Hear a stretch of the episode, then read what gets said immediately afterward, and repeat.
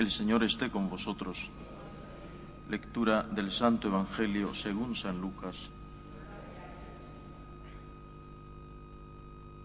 Cuando se cumplieron los días de la purificación según la ley de Moisés, los padres de Jesús lo llevaron a Jerusalén para presentarlo al Señor, de acuerdo con lo escrito en la ley del Señor. Todo varón primogénito será consagrado al Señor y para entregar la oblación, como dice la ley del Señor, un par de tórtolas o dos pichones. Había entonces en Jerusalén un hombre llamado Simeón, hombre justo y piadoso, que aguardaba el consuelo de Israel y el Espíritu Santo estaba con él.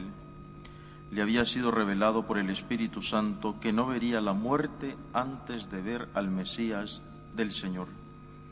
Impulsado por el Espíritu, fue al templo. Cuando entraban con el niño Jesús, con el niño Jesús sus padres para cumplir con él lo acostumbrado según la ley, Simeón lo tomó en brazos y bendijo a Dios diciendo, Ahora, Señor, según tu promesa, puedes dejar a tu siervo irse en paz, porque mis ojos han visto a tu Salvador, a quien has presentado ante todos los pueblos, luz para alumbrar a las naciones y gloria de tu pueblo Israel.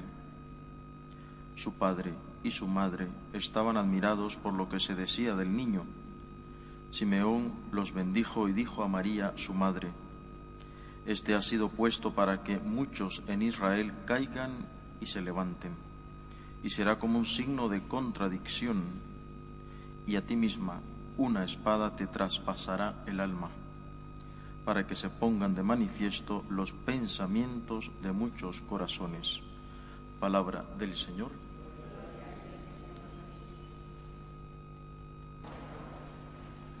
En el marco del Adviento y de la Navidad, se dicen a través de las sagradas escrituras los tres cánticos más importantes que se reza en la liturgia de las horas.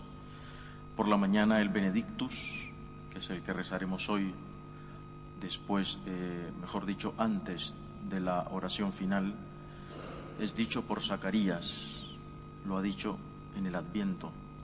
El Magnificat, que lo rezamos por la tarde, y este cántico de Simeón que se reza en las completas antes de dormir y que está también en la liturgia de las horas. Por lo tanto, la liturgia nos presenta en este marco de Adviento y, Navidad a tres, podríamos decir, tres profecías, uno dicho por Zacarías, uno por la Virgen, el Magnificat, y este dicho por Simeón. Los dos primeros son cánticos de agradecimiento al Señor. Bendito sea el Señor Dios de Israel. Después de que Zacarías estuvo mudo nueve meses, da gloria a Dios por el niño que va a nacer, Juan el Bautista. El segundo, dicho por la Virgen, es el canto de agradecimiento por excelencia. Proclama mi alma la grandeza del Señor, porque Dios ha mirado la humillación de su esclava, y Él ha hecho obras grandes en mí. Una vez más, la Virgen repite el esclava que repitió en la anunciación del ángel Gabriel. Y aquí el cántico también es de agradecimiento, pero con un matiz totalmente diferente al resto.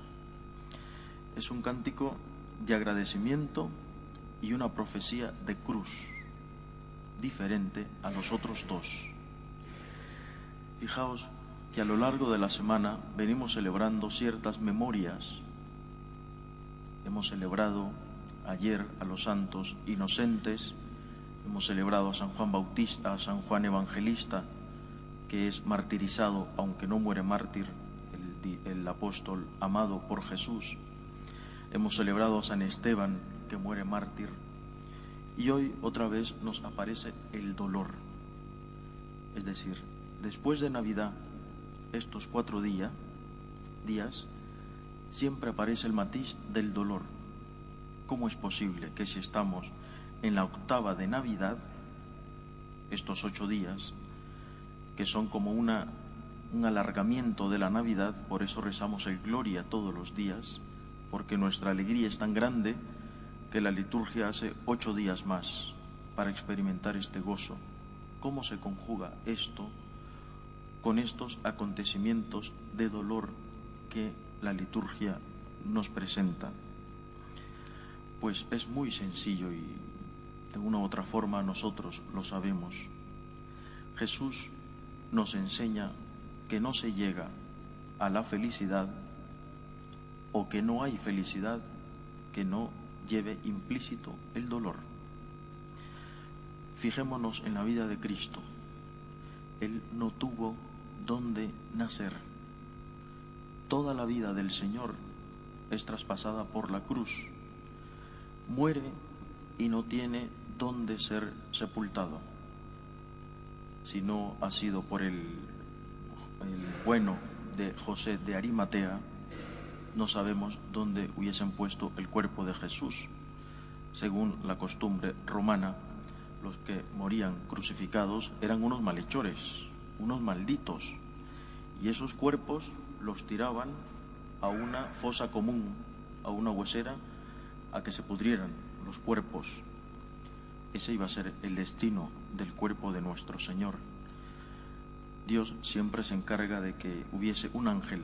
Aparece José de Arimatea, reclama el cuerpo y gracias a él el Señor tiene un sepulcro donde ser puesto dignamente. Por lo tanto, toda la vida de Jesús está traspasada por la cruz. Esto es la vida. Siempre digo que la vida tiene problemas, si no, no es la vida. Bienvenido a la vida.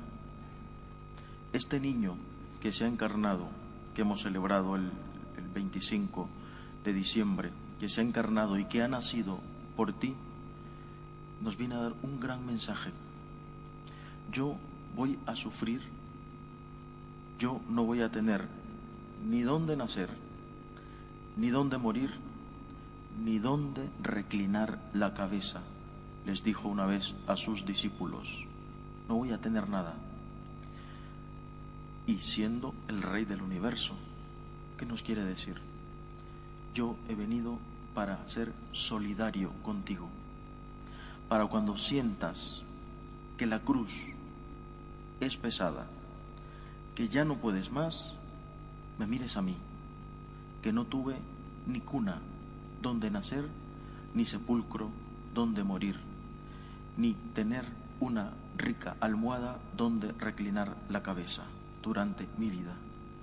Mírame, yo te voy a dar la fuerza, porque el sufrimiento lo he llevado al extremo se abajó, se bajó de su trono sin dejar de estar en él paradójicamente, pero se abajó de su trono para darnos una lección de solidaridad.